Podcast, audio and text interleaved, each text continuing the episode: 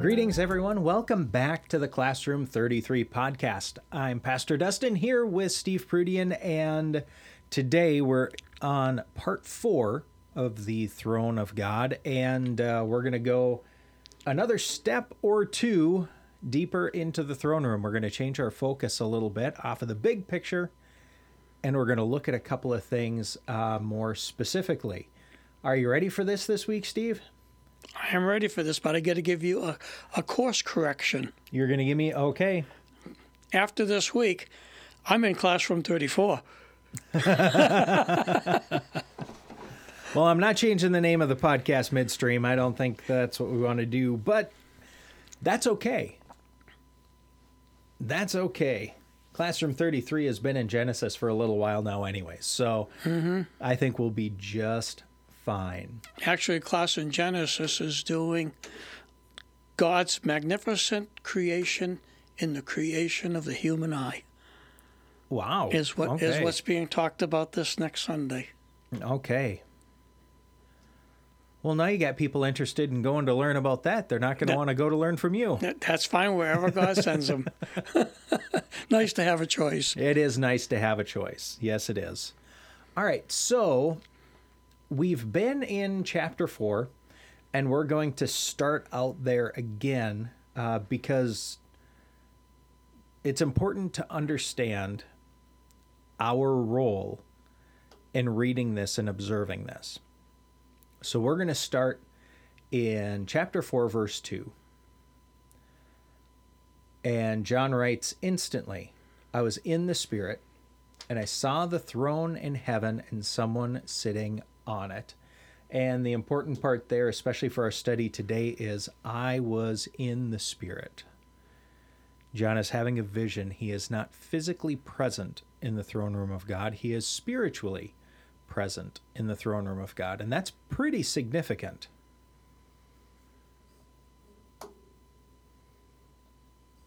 Oh, yes, it is very significant because of the fact that oftentimes when we read the Word of God, because the Word of God is actually the inspired Word of God, and within, within the word inspired is spirit.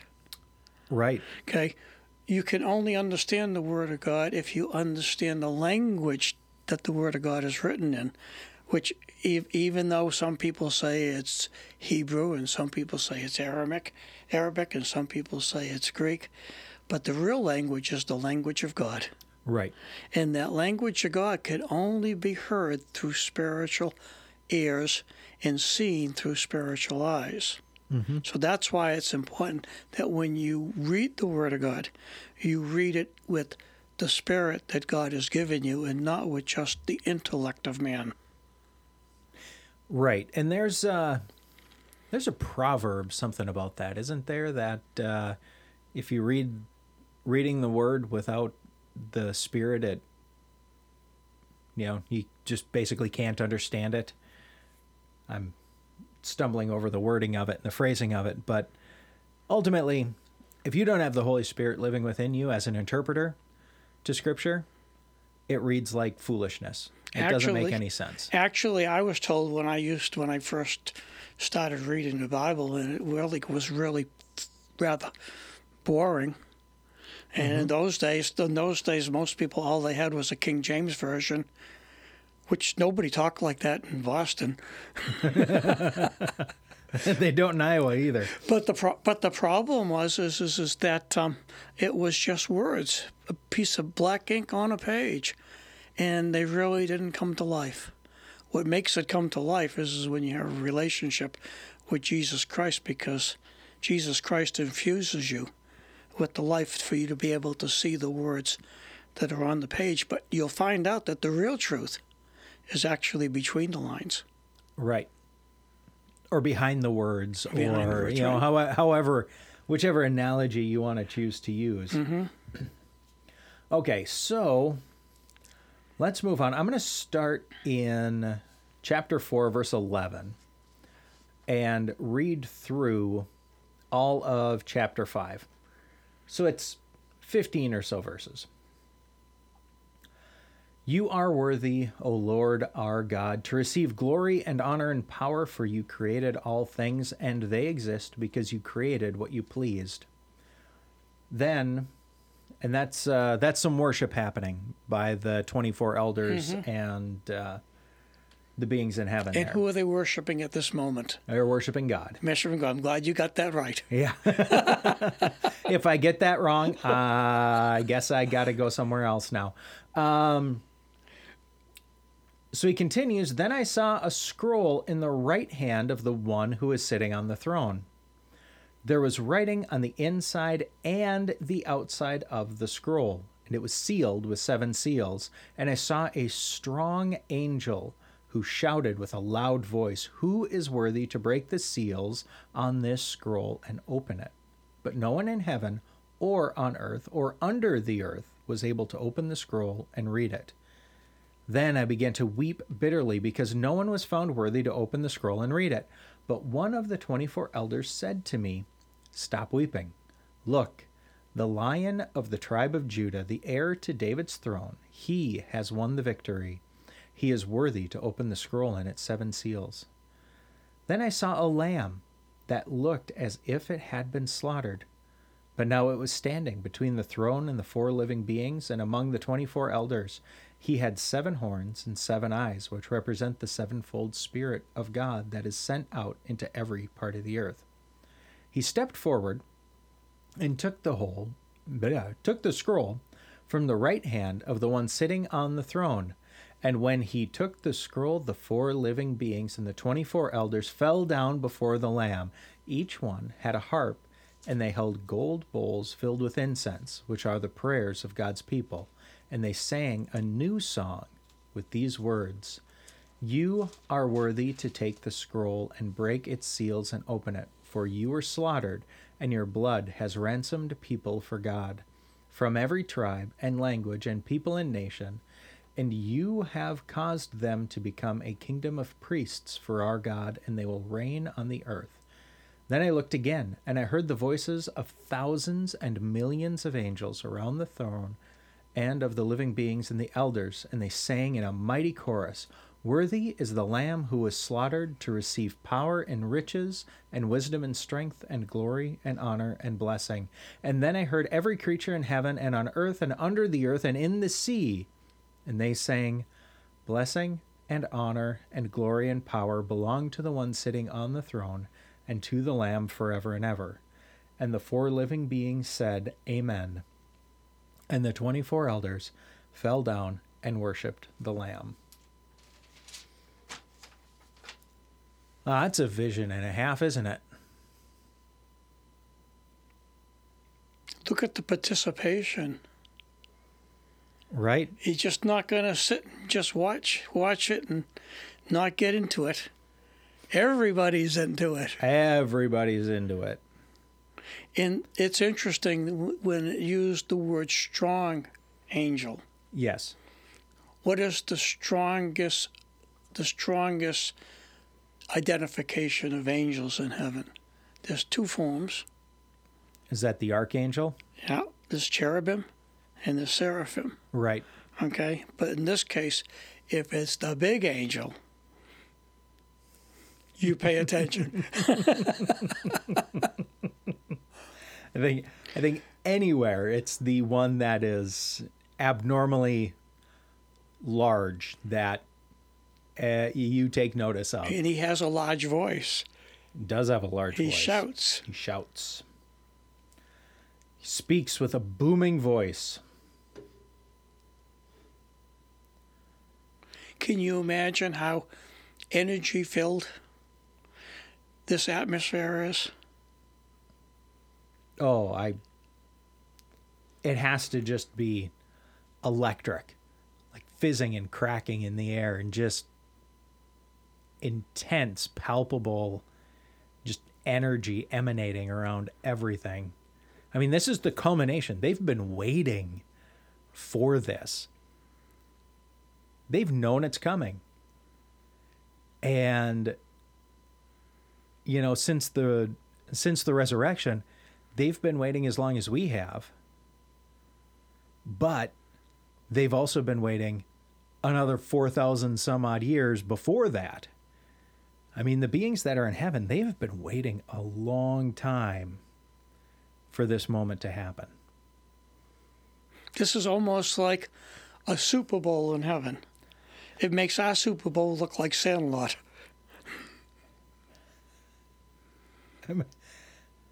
Yeah. Mm-hmm. But yet we get excited about watching a couple of guys with a pigskin running up and, up and down the grass, killing each other. But yet this. But this. But this. But this. This blows it all away. Completely and totally. Who's who? Who are these people cheering? Who are these people supporting? Who is this character that takes the scroll? Well, he's a lamb and not a lamb. And he's been slaughtered, but he's received honor and power and glory. And he's also the lion of the tribe of Judah. I know those words. I know those descriptions. And who does that refer to? That's all in reference to Jesus. It's all in reference to the Son of God. Jesus Christ, our Lord and Savior. Hallelujah, all glory and praise be to him. If he wasn't here doing this, where would we be? Uh, we would be with all the people under the earth with no hope and no chance. It's interesting that even the dead were alive to see this. Right. Even the dead were alive to see this. Of course they are. And what does the Word of God say that in someday is going to happen about every knee? Every knee will bow and every tongue will confess. That does, does that mean only the people that are born in this century? No. No. No, that is every. From Adam and Eve all the way up to us and beyond, every knee in heaven, every cherubim, every seraphim, Lucifer and the multitude of angels that he drug with him, they will all bow and they will all confess. Why do we have such a hard time worshiping Jesus today? If this is how it's supposed to be, why do we have a hard time worshiping Jesus today? Well, part of part of it is human nature, part of it is sin nature. Part of it, I think, has to do with the world falling apart and the influence of the devil on the world. And subsequently on us because of that. It's really difficult when you look at um, when you look at Scripture as a whole. And this is just a just a thought in my head. Of course, this isn't, you know, I'm not intending this to be theological or, or well, somewhat theological, but not doctrinal by any stretch. But when you look at Scripture as a whole, there's an arc of the story. There's an arc of God's revelation to his people. And as you read through, God has revealed more and more and more and more. Granted, he starts walking with Adam and Eve in the garden, but from that point, he reveals himself just a little bit by little bit until we get to Jesus and God is fully revealed.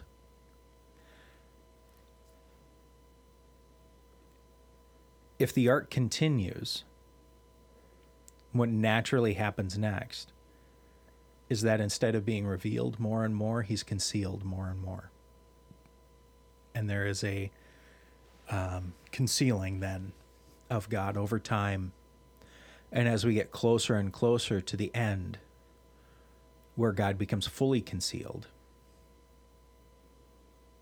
it's going to be more and more difficult for people to stand up and say, "Holy, holy, holy is the Lord God Almighty, who was and is and is to come." As in the days of Noah. As in the days of Noah. They didn't know God at all. Their minds and eyes and brains and souls are dead. They're blinded. They they knew nothing but evil, and they did nothing but evil. So that's...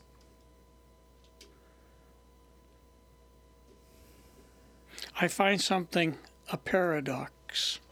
Ooh. Not a pair of ox, but a paradox. Not a pair of socks? I got a pair of socks. You don't want to, you don't want to smell them. Yeah, keep your shoes on. Okay. All right. So what's I, yeah. I like a good paradox. What's our paradox? Here's the paradox. Okay. He came for his own, but his own received him not. Mm-hmm. That's a paradox. Sure. Okay. Another paradox. He gave us the word, but they could not perceive of it. Okay. In simple terms, we have the facts, we have the history, right? We have the story, but unfortunately, we don't know how to take it seriously. Because we do not take it seriously, we take it casually, or we take it just intellectually. But the problem with all of that is, is that we don't possess it, and it does not possess us. Right. The only way that this thing comes alive and it works is, is when you embrace it and you it becomes part of who you are. Then it's real. Then it goes from being theory into life. Right. And why are we born again? We're born again to go from death mm-hmm. unto life. Oh, absolutely. But a lot of us don't value the life that we receive in Jesus Christ, for this Lamb who was sacrificed for us. So subsequently, we live our lives on this plane, on this earth, with this earth's values. And the reality is, is, is that we're really missing all of the glories and the insights that the Spirit of God wants to lead us into, because we are stubborn. Yes.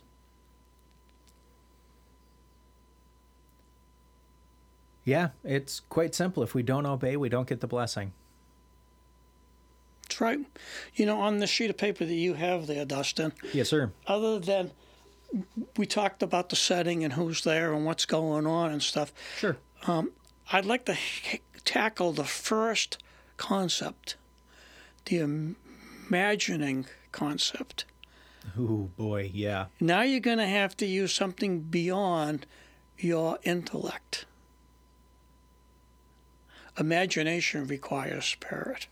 Yes, it does. So would you, let's tackle that first question before we get into the second aspect. Okay. So imagine you are one of the many saints there on that day. The story's being told for a reason. You're invited mm-hmm. into the story. Well, that's that's really interesting. Um, I, I actually have an image coming into my head, and it's going to be difficult to explain it and describe it um, because it's unlike anything else, and so I can only use analogy. Um, now, I've been to a concert, and I've been part of the mosh pit. You know, part of the people on the floor that are all pressed too close together and pressed really close to the stage. And, you know, the whole purpose, you know, is to, you know, enjoy and revel in the music that you're listening to. It's called the experience. Right. Um, but there's also a part of that that is pushing toward the front. And people don't, at least from my experience and my knowing, um, people don't buy tickets to get right up front in a concert to see the performer that much better. But the people, what they really want is to maybe be seen by the performer. And so just kind of with that idea, I can imagine a multitude of people, right? We're we're talking thousands of football fields worth of people, thousands of football stadiums. You know, they all fit like sixty thousand people in them. So you've got thousands of stadiums worth of people all in this space, and they're all pushing forward, trying to get closer to the throne while at the same time being in the front. Every, everybody is at once in the back and in the front at the same time, pushing to get forward, but seen by God and recognized by Him. And you know He's doing this for you.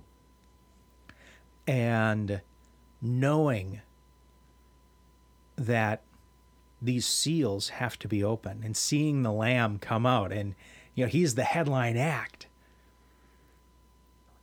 And you see the Lamb, and you see at the same time the man, and you see the Lion, and you see the Spirit. And the crowd goes wild, and it's amazing. And the only words that come out of your mouth are what we have written here. Um, where'd it go? They sang, well, I switched translations as, as we were talking. You are worthy to take its scroll and break its seals and open it, for you were slaughtered and your blood has ransomed the people. Um, worthy is the Lamb to receive riches and power and wisdom and strength and honor and glory and blessing. And you're singing along. And you're singing it with the crowd, and you're chanting it, and you're cheering it. And as you do, He takes the scroll and like hold, I, it's just, it's playing out in my head, and it's vivid, and it's amazing. And like I said, it's electric, and it's electrifying. And there's a moment of heartbreak, because not only is this the culmination, not only is this the highlight, it's the it's the headline act, and this is what you've been waiting for for so long. This is what, you know, in that concert From- analogy, right? You saved up your money, you worked extra hours, you did all this extra stuff, and you made the plans, you made the arrangements, you got yourself there, you went through all this to get here. And this is absolutely amazing. And all of a sudden, there's this moment where you recognize and realize there's a lot of people here. There's a lot of people not here. And you have that moment of sadness for the people who aren't there to experience it and aren't there to witness it. Is that called a transforming experience? I, even just to stop and visualize it for for a few minutes, I mean, that that could very well be transformative. Just to think about it and meditate on it. Not even the actual being there. How much meditation we do on God's Word? Not enough. If we did, what would we experience? What would we find? Oh, that... I, I don't even know how to how to say it, because when you spend that extra time and you think about you think about it and you you pray and you ask God, God, what are you what are you trying to show me? Right? I'm I'm reading whatever part of the Bible I'm reading right now, and this stuff is going on, and yeah, there's historical stuff, but what are you trying to show me? What are you trying to teach me? and he'll show you. There's a word for that. And what's that word? Transcendency. Yeah.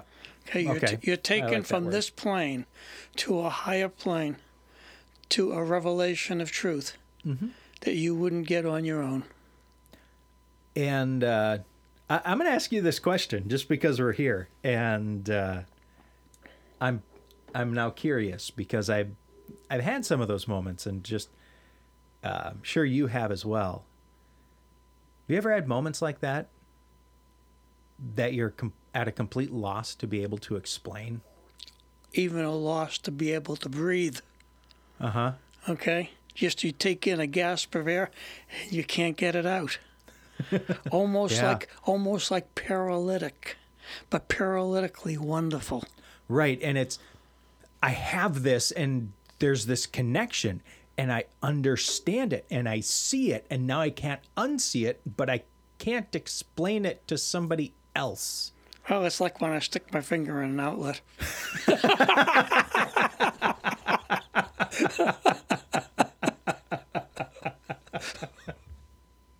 Oh, gosh. Yeah, fair enough.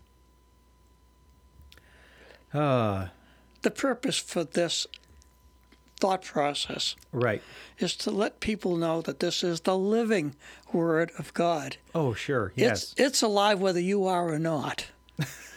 Yes. Okay, but yes, the thing is. Is, is, is that the Spirit says, come. He mm-hmm. wants you to experience the life that He has for you. And you know what? Sooner or later, you're going to experience the Spirit. And it's better to experience the Spirit with with adoration and knowledge than to face the Spirit out of fear. Mm-hmm. Okay? Because God does not give us a spirit of fear. But unfortunately, our own world is the one who gives us the spirit of fear, and it mm-hmm. keeps us from really adoring who our Jesus is. And, right. and it keeps us from really respecting the grandeur of who God is and what He's created mm-hmm. and what His purpose and plan is, not just for today, but for the rest of eternity, for our lives. Everybody will have an eternity. Yes. Okay? Some good, some not so good. And the choice is left up to each individual person. Right. Unfortunately, some people make the choice because they have a lack of knowledge. Right. A lack of experience. However, today, you're getting the picture of what it's like when you stand before the throne of God. Right. You know, there's a, there's a, um, in this passage here, there's something that a lot of people don't see. Okay. The consequence of the scroll. What do you think the consequence of the scroll is? Uh, the consequence of the scroll is dire. It's... If there was no lamb, if there was the, no scroll, lamb the... the scroll would not be open.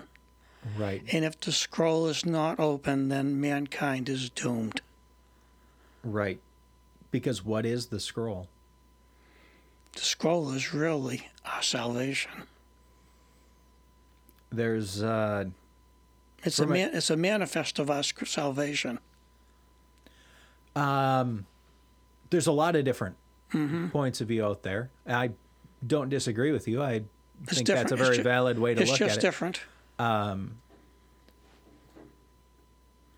you know, we were talking about difficulty in worship and difficulty in understanding, and part of that is the cultural gap. Mm-hmm.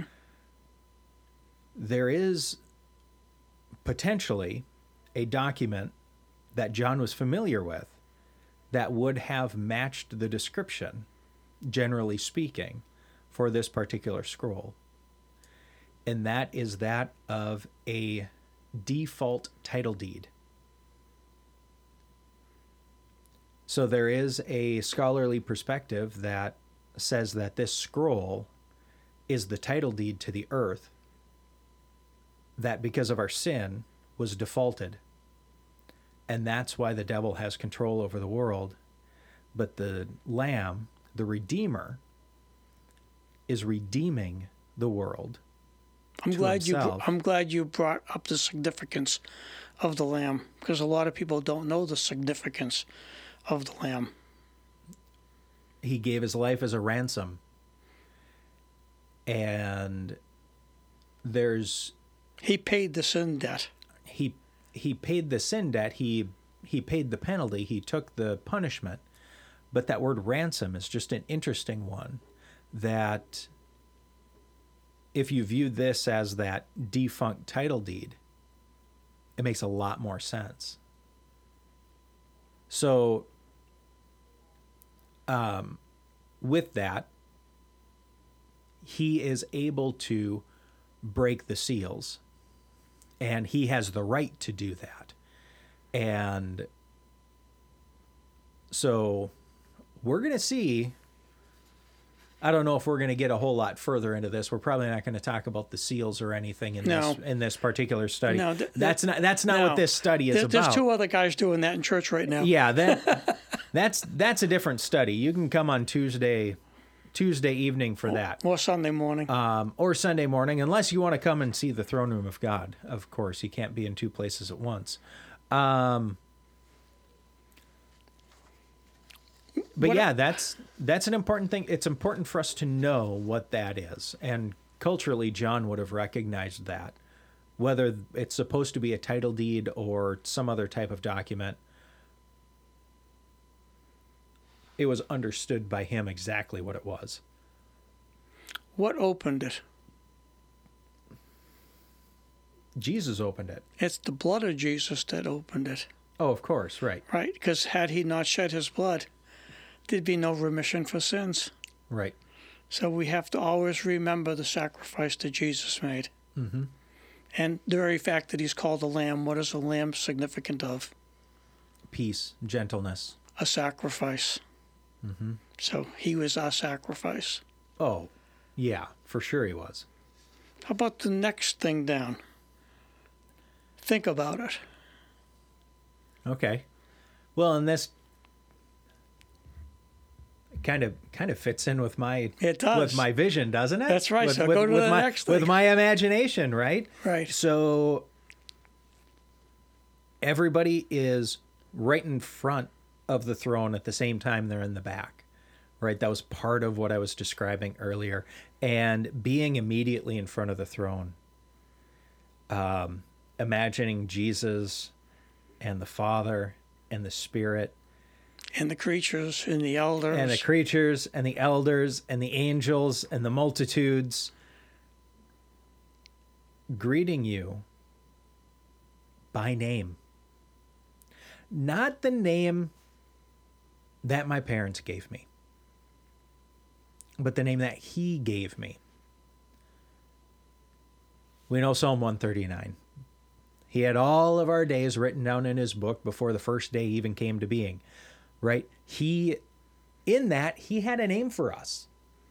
And in, a, in that, my name wasn't my name wasn't Dustin. He had a plan for Dustin. He had a plan. Even though Dustin may have tried to screw it up a little bit. Oh, I, I, I tried awful hard for a while. Don't we all? Right. And, but... Then the choice becomes more valuable. It does. It does. But greeting, and I'm so glad you're here. I'm so glad you're here. And calling you by name and sharing that special word with you. Um, and just the pure joy that would come from that. That there really isn't anything from that point on that could possibly interfere with the love that we have for God. I'm going to give you a picture. Okay. And this is this is this is my picture. If you want to appropriate it for your own use, you can. All right. There have been times that I have been um, so mortally ill, or so mortally damaged, wounded, that um, I could not help myself. Mm-hmm. I could not fix myself. In some cases, I couldn't move. In some cases, I couldn't breathe. Okay. In these particular moments, it was a Jesus moment. At hmm. that point in time, the numbers weren't going to work. The logic wasn't going to work. The manipulation wasn't going to work. No deals were going to work. Right. The only thing that was going to work was surrender mm-hmm. and to submit. And in those times where I was totally a basket case, wiped out, what I sensed was Jesus calling me to himself. I didn't have to say anything. I didn't have to do anything. All I had to do was crawl up and get on his knee mm-hmm. and let him hug me. And he did the rest. Nothing I could do. He did it all. And you know what? I wouldn't give up any one of those times today, because that is what's made my faith real. And this is what makes me look forward to spending the rest of my life with him. Mm-hmm. You can't get this out of this world. No, not even not even close. There's not even a whisper of it. No. That we can find in this world. No. So the question is, is what are you going to do with Jesus? Two words. Share him. Because that's that's our job. We have him. We love him. But we can't keep him to ourselves. We have to share him. You know, when I when I do most of the Bible study that I do, most of the reading that I do, it has less to do with growing me than helping somebody else. Not to say it doesn't, right? That is a byproduct. You spend time in the Word of God, you're going to grow. That's just going to happen. But that's not really my primary reason for spending time in Scripture. Because the more I get to know him and the more I get to love him, the closer I can become to him and the more effectively I can share him. Draw near to God and he will He'll draw, draw near, near to, to you. you. Right. Right. But the problem is, what do most of us do? Busy. No time for that. Until you have to do an S O S. Mm-hmm. It's a good thing God hears those S O S's. No doubt. No doubt. But and that's that's my perspective on it. And there are people who,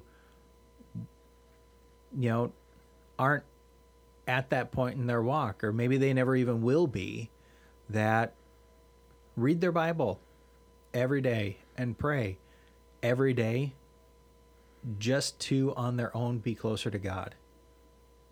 one hundred percent okay. Totally, totally fine with it, because just as much as me going into my Bible for the benefit of somebody else grows me as a byproduct. If I go into the Bible for me, helping somebody else will be the byproduct. I don't think you can really have one without the other. If you're spending time in the Bible, you're going to grow and you're going to have opportunity to help somebody. It's just whatever, whichever of those better motivates you to get into it, God will lay that on your heart. Have you ever been in love? Yes, I have. How did that change you?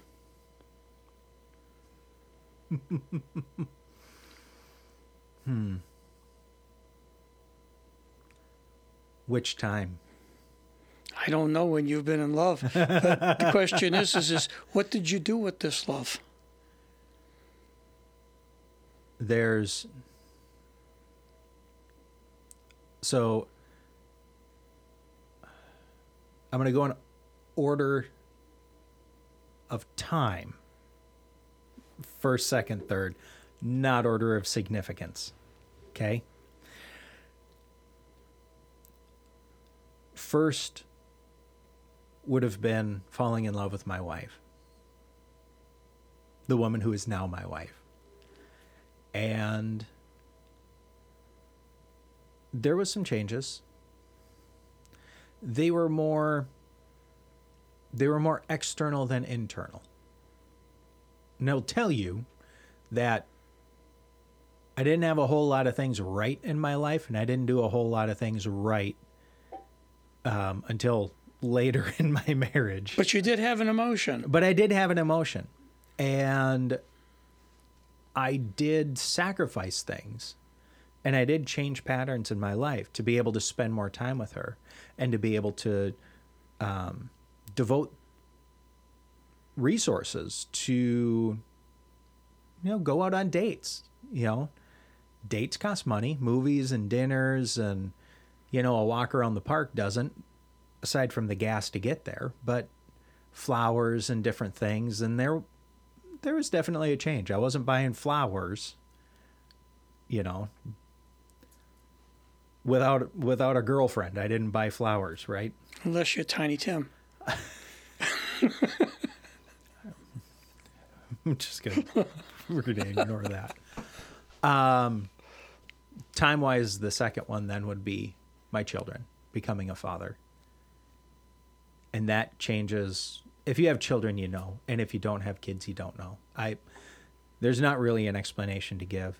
It just completely rearranges your entire priority list. Um, so that changed a whole lot. Um, and then third in the timeline would be falling long overdue, desperately in love with Jesus. And I say desperate because it was, the the moment was completely and totally born out of despair. And there's just no going back. So many things changed. You know, if you think of your life as a tapestry, and the way mine was going and the way I was weaving things in and out of my life, as soon as Jesus was there, there was a lot of strings that broke, and there was a lot of broken ones that got reconnected. And the direction and the color and the tone and the vibrancy of everything in that tapestry changed immediately. And I am not the same person I was. Aren't you glad? Oh, infinitely glad. And you're not the one who changed you. No. And that's exactly it. It's that moment of surrender, just like you were saying. When I got to that point, I was ready and I was willing in my head and my heart to give my life up. My life was completely and totally forfeit. One way or the other, I was done being the person who I was. And Jesus came in and said, I got you.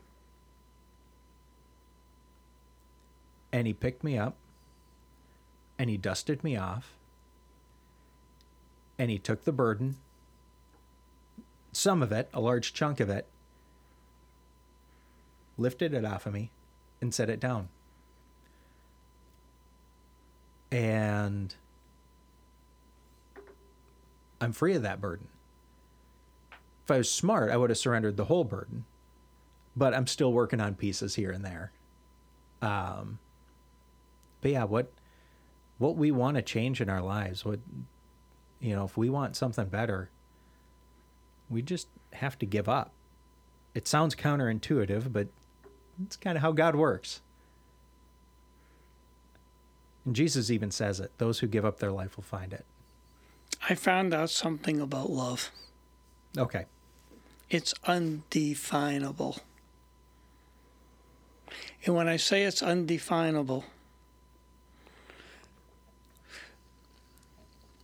the funny thing is, is when you're not looking for love and it finds you, mm-hmm. you don't know how, you don't know what to do with it. In yeah. some sense, it scares you. The fact is, is, is that it's not something that um, that you can um, manipulate with logic. No. Okay? Because the fact is, it is above all your logic. And that's a fear in itself, that it's something you can't control. But the reality is, is, is, is that if you're so much in love, you finally yield to it. Mm-hmm. And you give in to what it is meant to be for. And the craziest thing is, is, is, is that if you resist it, you'll lose it. Right. So the thing is, is that when you have it, you should accept it. I will tell you this. Okay. That um, had I not virtually been on the very edge of losing my life, mm-hmm. I would have never experienced love. Right. I had to come to the point where Steve wasn't strong enough to stay, save Steve. Right. And so subsequently, because of that, it's me and God, mm-hmm. or God and me. God was there the whole time, and now here I am. You late to the party, but better late than never. But the reality is, is, is, is that there's one thing I know. When Steve can't fix it, Steve has to rely upon the one who can. Right. And today, Steve still relies upon the one who can, because Steve knows that he don't have all the answers. Right. But you know what? I don't have to have all the answers. No. Because I am actually held in the palm of his hand, and so are you, Dustin. Yep. And anyone who wants to believe on the name of the Lord Jesus Christ will be found in the palm of God's hand.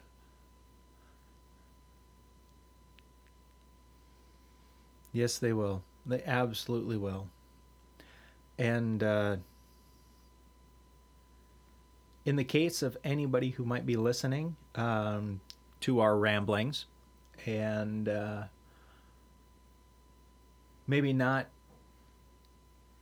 maybe not yet in love with Jesus, maybe you stumbled upon this and somehow got to listening to it and somehow got forty-five minutes or fifty minutes into it. Um, and you're still listening, God bless you. Um,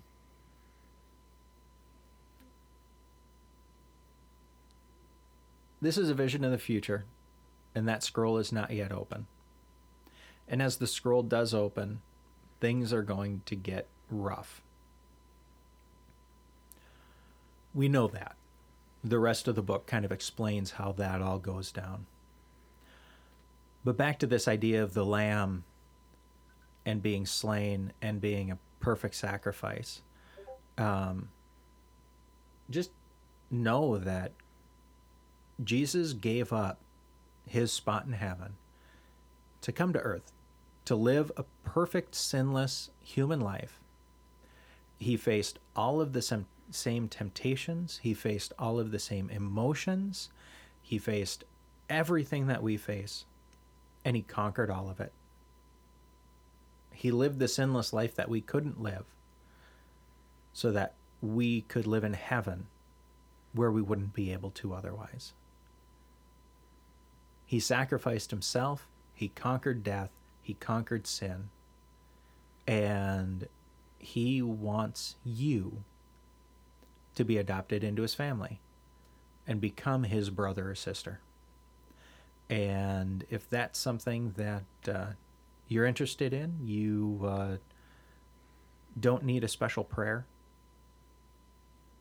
You just need a friend who knows Jesus so that you can ask questions and get some direction and a little bit of help on how to grow the faith that you just found. And so I would urge you, um, reach out to us here at Faith Baptist Church. Um, faith dash hampton dot com is our website. Um, I'm Pastor Dustin, and I'd be happy to chat with you. So would Pastor Rob. So would Steve. so would uh, a whole lot of people here, um, if you're interested in getting to know Jesus a little bit better. Jesus offers us something that we can't offer ourselves, and that's the peace that passes understanding. Yes, because we're trying to understand it, and his peace is beyond what we can understand. And that's really what we what he has to offer us. It isn't about what he, what's going to happen when you die. It's the question is, is how do you want to live today? Right. And in a world full of turmoil, having that extra piece is a game changer. It really is. All right. I'm going to break off from that. Anything uh, anything else on our lesson number four that uh, we need to get covered here? No, we can do a little bit of a recap next week. Okay. And then we can go into lesson five. Sounds great. That's awesome. Thank you very much, Steve. It was a really, really great week. Thank you. Thank you.